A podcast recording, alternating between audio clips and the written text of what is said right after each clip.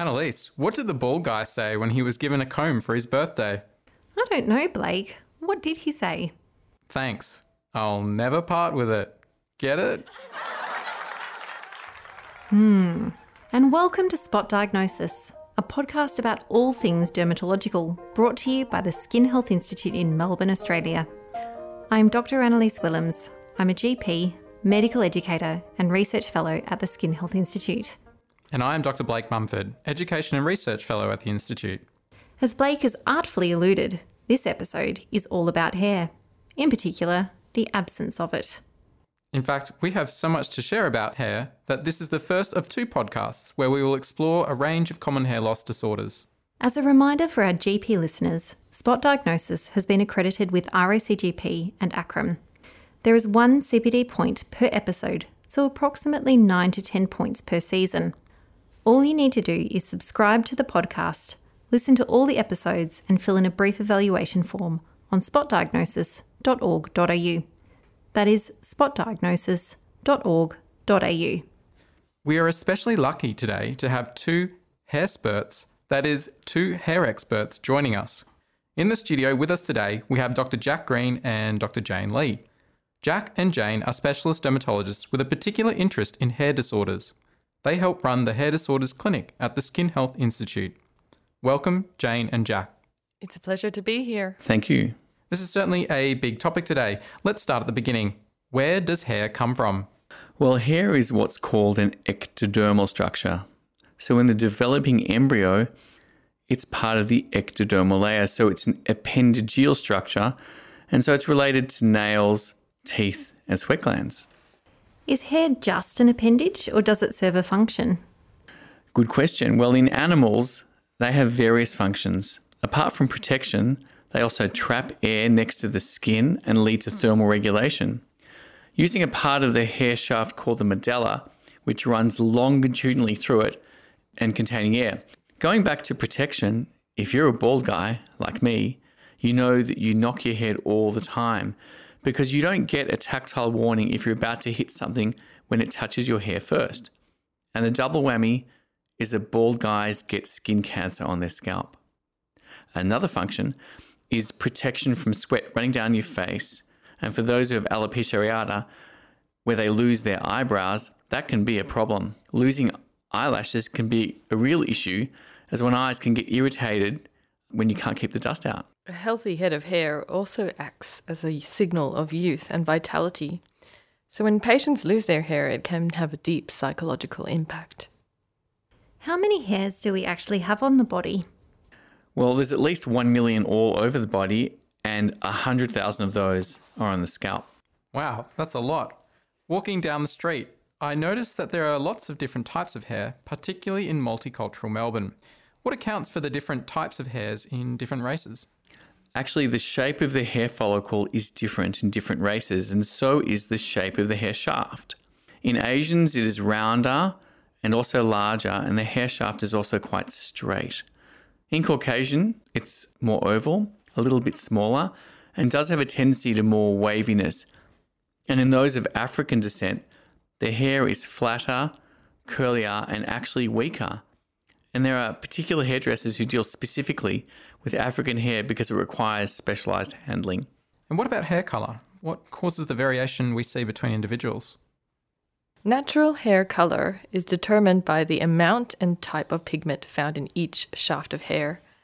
There are two possible pigments eumelanin, which is responsible for black and brown hair, and pheomelanin, which is found in blonde and red hair. When we age, less pigment is produced, so hairs turn grey or white. Hair colour also links in with our identity. I, for one, have enjoyed expressing myself with different hair colours. How else do you see hair linking in with our identity? Indeed, hair is very much wrapped up with our identity, and there are various aspects to this. It could be, in broad terms, between distinguishing between males and females with different secondary sexual distribution of their hair, males sporting facial hair, females not. And when females do display hair in the typical distribution of a male that has gone through puberty, well, of course, we call this hirsutism. So, those on the gender identity spectrum may not only change their hairstyle, but also may take hormones, which also changes their hair distribution. Receding men wanting to move towards a more female identity may have a hair transplant to feminize their appearance. Of course, it's also a way to tell the difference between a child and an adult. But the main function of hair these days is to keep shopping centre laser clinics in business as everyone wants to get rid of every single shred of their non scalp hair these days. We have all seen photos of people with hair down to the floor. In fact, as a teenager, I tried to grow my hair long, somewhat inspired by the story of Rapunzel, but it reached a point at my lower back where it just seemed to stop. What determines hair length? Hair length is determined by the length of the growth phase of the hair, known as anagen. Scalp hair has the longest anagen period of all hairs on the body. But you are right, it is rare that anagen lasts long enough to produce hair so long it touches the floor. Scalp hair grows at about 1 centimeter per month. Typically, the growth phase of hair on the scalp lasts about 5 years. In this time, it will grow approximately 60 centimeters, roughly to the waist. But try as you might, your eyebrows will never reach the floor because the anagen phase of eyebrow hair is considerably shorter. I'm deeply disappointed by this revelation regarding eyebrow hair. I guess now is a good time to talk about the hair cycle. What are the other phases of hair growth? Each hair on the scalp is going through its own mini life cycle, which consists of two main stages the growth phase, called anagen, and the resting phase, called telogen. There is a short intermediate phase in between known as catagen. Only about 10% of scalp hairs are in telogen at any one time. While we know anagen lasts for several years, telogen only lasts for 100 days. During telogen, hairs lose the ability to grow any longer. So when the hair follicle cycles back into the growth phase, anagen, the old resting telogen hair shaft is expelled and replaced by a new anagen hair shaft. This is a normal process to replace worn out telogen hairs, and so we expect to shed about 100 hairs a day. So, to summarise, anagen is when there is supergrowth, catagen is the involutional period in between, and telogen is the resting phase before the hair falls out and the cycle begins again. Speaking of hair falling out, uh, how do we classify hair loss? The broad term for hair loss is alopecia, and you can classify that between diffuse and patchy loss. Diffuse is generalized without a clear pattern, and if there is a pattern, it's, it's more subtle. Patchy is much more discrete and may be a single patch or multiple that, if extensive, may intersect to create strange patterns, and it's this odd look that is cosmetically distracting and a cause of distress to the patient. But alopecia can also be classified as scarring or non scarring. Non scarring is where the hair follicles have not been destroyed and there is potential for regrowth. Scarring alopecias are less commonly encountered clinically. The follicles have been replaced to varying degrees by scar tissue. Some examples of scarring alopecia include discoid lupus erythematosus and lichen planopilaris, but we will discuss these later. It's time for an amazing skin tip. Alopecia can be scarring or non scarring. Non scarring alopecia is where the hair follicles have not been destroyed and there is potential for regrowth, whereas in scarring alopecia, the entire hair follicle has been lost and replaced with scar tissue. Today, we will be focusing on diffuse hair loss of the non scarring variety. What are the main causes of diffuse hair loss? There are three main causes of diffuse hair loss that we commonly see. First, telogen effluvium, a disorder that presents with increased hair shedding. Next is androgenetic alopecia, also known as male or female pattern hair loss. And last but not least, probably the most dramatic cause of diffuse hair loss occurs post chemotherapy, called anagen effluvium. Telogen effluvium, androgenetic alopecia, anagen effluvium, and expelliarmus. They sound like Harry Potter. What questions do you ask someone who presents with hair loss? When someone presents with hair loss, we need to determine if they are experiencing hair thinning or shedding or both. To help characterize the hair loss, you can ask about a reduction in volume of the ponytail compared to their teenage years. Even in diffuse hair loss, many people may notice certain areas thinning more than others, such as the temples or frontal scalp or the crown. It is also useful to get a sense if the hair loss has occurred quickly or more slowly and insidiously, or if the shedding is occurring only intermittently. Finally, is there a potential trigger for the hair shedding? This would be something that occurred about three months before the onset of hair loss. For example, were there any new medications, stressors, weight loss, major illnesses, or an operation? What's the significance of the three months period? As we learned earlier, this is the duration of telogen, about 100 days. When we experience a significant stressor, hairs on the scalp are prematurely sent into telogen, and when they go back into anagen 100 days later, the hairs are dramatically shed. I think it's time for our skin tip. When a patient has telogen effluvium, go hunting for a physical or psychological trigger three to four months prior. I understand there's a lot to consider when examining a patient with hair loss. Are there any clues prior to examining the scalp? When you clinically examine the patient, you might have a little bit of a clue from the history. I start by trying to get a general impression of the patient. I take note of their racial or ethnic background, Hair varies amongst different racial groups, as does the frequency of some causes of alopecia. Get a sense of the mood of the patient. Are they very distressed about their alopecia? Are they anxious? For a sizable proportion of patients, they've been stewing on this problem for some time and have finally developed the courage to come and seek a medical opinion. It's a sensitive topic. We need to keep that in mind. Dermatologists are very holistic and thorough in their examination technique. Is there anything outside of the scalp that you look at? Well, in that general impression, apart from their mood, I want to get a sense of what their weight is because, for example, it could be a female with PCOS, polycystic ovarian syndrome. Is there a rash accompanying the alopecia? Are their nails normal? Even before I look at the hair on the scalp, I want to see if there's any extra facial hair. So, is there facial hirsutism? Is there a loss of eyebrows or eyelashes? And then we get to the scalp. So, arriving at the scalp, what is the first thing you look for when examining it? Well, that first thing I think about is is this diffuse alopecia or a patchy alopecia? And is this a scarring alopecia or a non scarring process? And then is the frontal hairline affected or is it spared? And if it is affected, is there a loss of follicular ostia? Is there a scarring process here?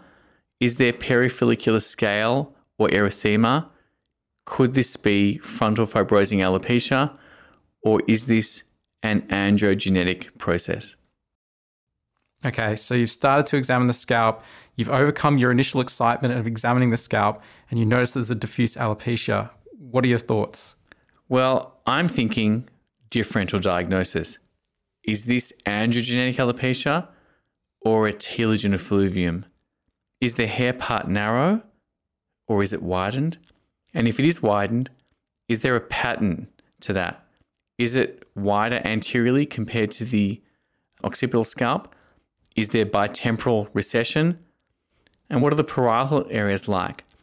And for a patient with long hair, what's the ponytail volume like? I actually often ask the patient at that point, has there been a significant drop in that volume? And what about a patchy alopecia? So if we're dealing with patchy alopecia, then I go and examine the patches in detail. Is there one? Are there many? Individual patches have follicular openings. Could this be alopecia areata, which is a non scarring process? Is the edge active? Do telogen or anagen hairs come out when pulling the hairs at the edge of, of these patches?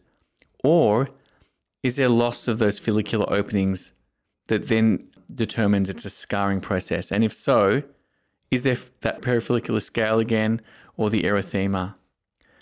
And in alopecia areata, the skin should be normal. But if the patchy loss is in a child and the skin is erythematous, maybe edematous, maybe associated scaling, maybe with some crusting, could this be a tinea capitis? And I also consider the pattern of the patches. if there is sharp demarcations with odd angles, could this be trichotillomania where the patient is pulling the hair? You mentioned there that the skin in alopecia areata looks normal. Is there anything else on the skin of the scalp that you look for? Yeah, it's, it is important to generally look at the skin on the scalp because maybe there's evidence of psoriasis or seborrheic dermatitis.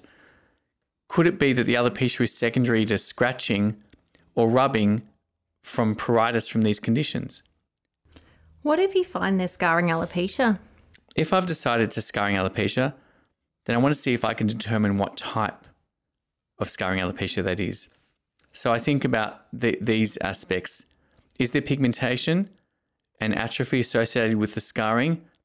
And is there possible adherent scale? Then it could be discoid lupus erythematosus.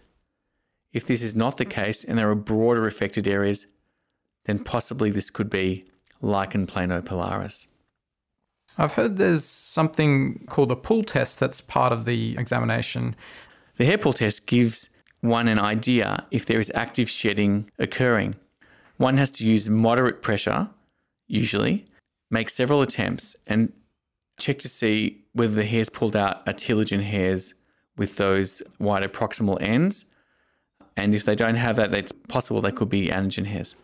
I always have my dermatoscope handy in general practice. Is there any way for me to put this to good use with patients presenting with hair loss? Absolutely, Annalise. It's called trichoscopy. One looks for miniaturized hairs, variation of hair density, or hair shaft diameter.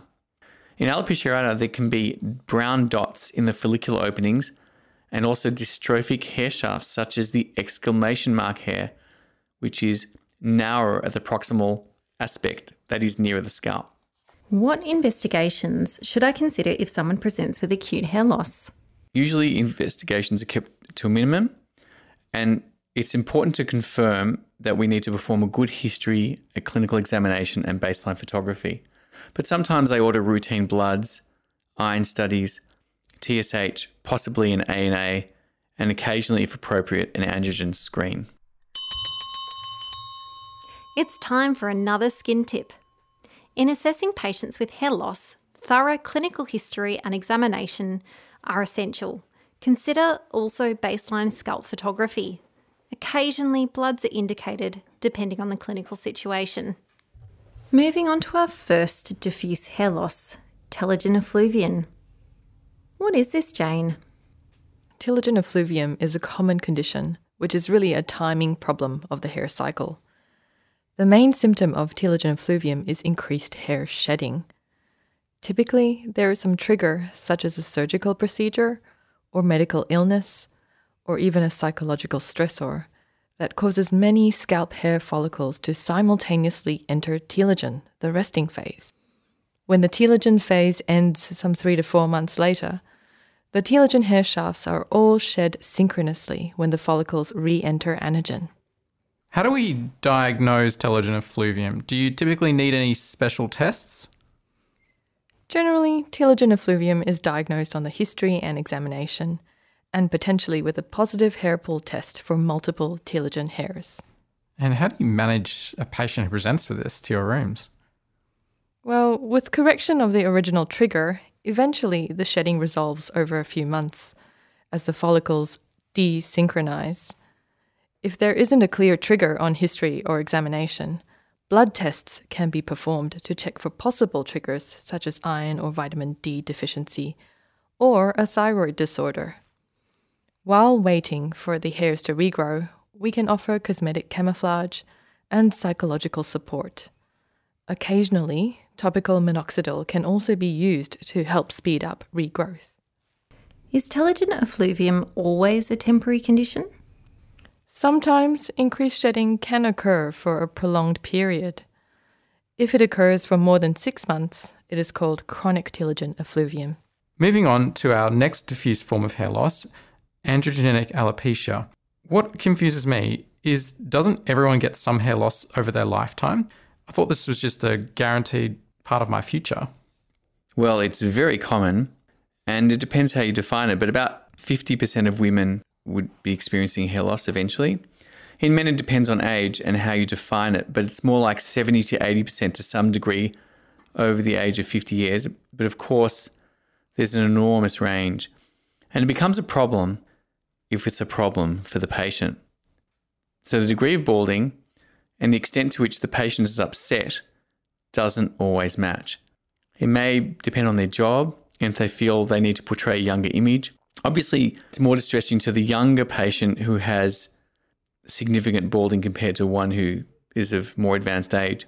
And if everyone else in the family has androgenetic alopecia, it may not be as much of an issue as if the patient is the only one. And definitely much more significant of a problem in women, no question. Also, different ethnic groups and cultures have different reactions to hair loss. It's time for another skin tip. Androgenetic alopecia is very common in both men and women. The decision to treat should be based on the impact to the patient. So, we've talked about how androgenetic alopecia can present in both men and women. How does this vary? Well, generally, men have a more patterned loss, with loss of the frontal hairline often associated with their age, and women have a more diffuse pattern. But in 30% of women with AGA, they also have significant frontal hairline loss. The other major difference, which I mentioned above, is the emotional reaction. So it's much more significant in women. And I'm repeating this, but that it's important. One needs to handle consultations really sensitively. Don't give your own opinions, such as, well, I don't think you're you're looking thin, because you may not have seen that patient at their baseline density. AGA being, of course, androgenetic alopecia. Yes, yes, that's right. And how is male pattern hair loss diagnosed? Male pattern hair loss being the male manifestation of androgenetic alopecia. It's almost always diagnosed clinically. A biopsy is pretty much not needed. And as I said before, we generally don't need to, to um, order investigations. And should we treat male pattern hair loss? Again, it really depends on the patient concern. How bothered is the patient and how motivated are they to seek treatment for it? Let's say we do have a fairly concerned patient. What treatments would you recommend? Topical minoxidil is less commonly used these days because not uncommonly it can irritate the scalp and there is still that small risk of hypertrichosis. So, really, for men these days, we start with finasteride at a dose of one milligram a day, and this is quite an effective treatment. It's commonly prescribed and has a low risk of complications. The use of oral minoxidil is a more recent addition in the last five years or so, and it's made an impact with better outcomes. There Have now been many studies and some systematic reviews showing 60 to 80% of patients obtain some relief. That is, they get some regrowth, but of course, it still could be mild, it varies. It is commonly co prescribed with the oral finasteride. I've come across minoxidil in general practice where it's been used as a blood pressure medication. Do you use the same doses in treating hair loss? Yeah, it has been used for blood pressure for a long time. No, the doses are much, much lower, and the risk of having hypotension from this medication is very, very minimal, and I wouldn't really worry about it. What about some surgical procedures? Is there, is there anything available from that point of view? Yes, so hair transplantation is definitely an option these days, and it's an excellent procedure with a low risk of any issues, and it's come a long way from the way it was performed years ago in the early days. It is also operator dependent, but the irony is that there are many people walking around with excellent hair transplants, not noticed by the general population, unlike the plugs of 40 years ago. Moving on to androgenetic alopecia in women, also known as female pattern hair loss. Jane, what causes this? Female pattern hair loss occurs when thick terminal hairs are converted to progressively thinner hairs, eventually becoming miniaturized vellus hairs. During this process, the hair cycle is also affected, with the anagen or growth phase of the cycle becoming shorter and shorter. It is thought that genetic susceptibility and the influence of androgens or male hormones on the hair follicle contribute to the development of female pattern hair loss. And how does female pattern hair loss present clinically? People with female pattern hair loss often notice hair thinning at the front and top of the scalp, also called the crown or vertex. They may also have thinning at the temples. If you ask, often they will say their ponytail volume is much less than it used to be. Are there any special investigations we should be ordering in suspected female pattern hair loss? In typical cases of female pattern hair loss, usually the diagnosis is made clinically. If there's any doubt about the diagnosis, for example, trying to distinguish between female pattern hair loss or diffuse alopecia areata, a scalp biopsy may be performed. If there are features on history or examination that suggest hyperandrogenism, such as irregular periods, severe acne, or hirsutism, a hormonal evaluation may be performed. But most people with female pattern hair loss have normal androgen levels. Let's say that you have a female patient presenting to your rooms. She's quite distressed about the female pattern hair loss. How do you manage this? So, treatment is very much tailored to each patient. There is no one size fits all. Many of the treatments overlap with male pattern hair loss. Reassurance, general advice on camouflage options, and setting realistic expectations are all important. Female pattern hair loss requires long term therapy, and treatments are generally not safe if patients are planning to start a family. We often also start with topical and systemic minoxidil, with careful titration given the risk of inducing hypertrichosis. Anti androgens such as spironolactone and cyproterone acetate are also commonly used. Others, such as 5 alpha reductase inhibitors, flutamide, and bicalutamide, are less commonly used and must be prescribed with caution in younger patients, given the risk of teratogenicity. Occasionally, hair transplantation can also be useful, and there is ongoing research into other treatment modalities. For example, platelet rich plasma, or PRP, is a treatment currently being explored for this indication, but evidence is still accruing. When should female pattern hair loss be referred? I think a referral can be offered if the patient is not experiencing the expected regrowth or if they are motivated to explore other options to help manage their hair loss. It is important to know that the clinician rated severity of hair loss correlates poorly with the patient's own perceived severity and the psychological impact.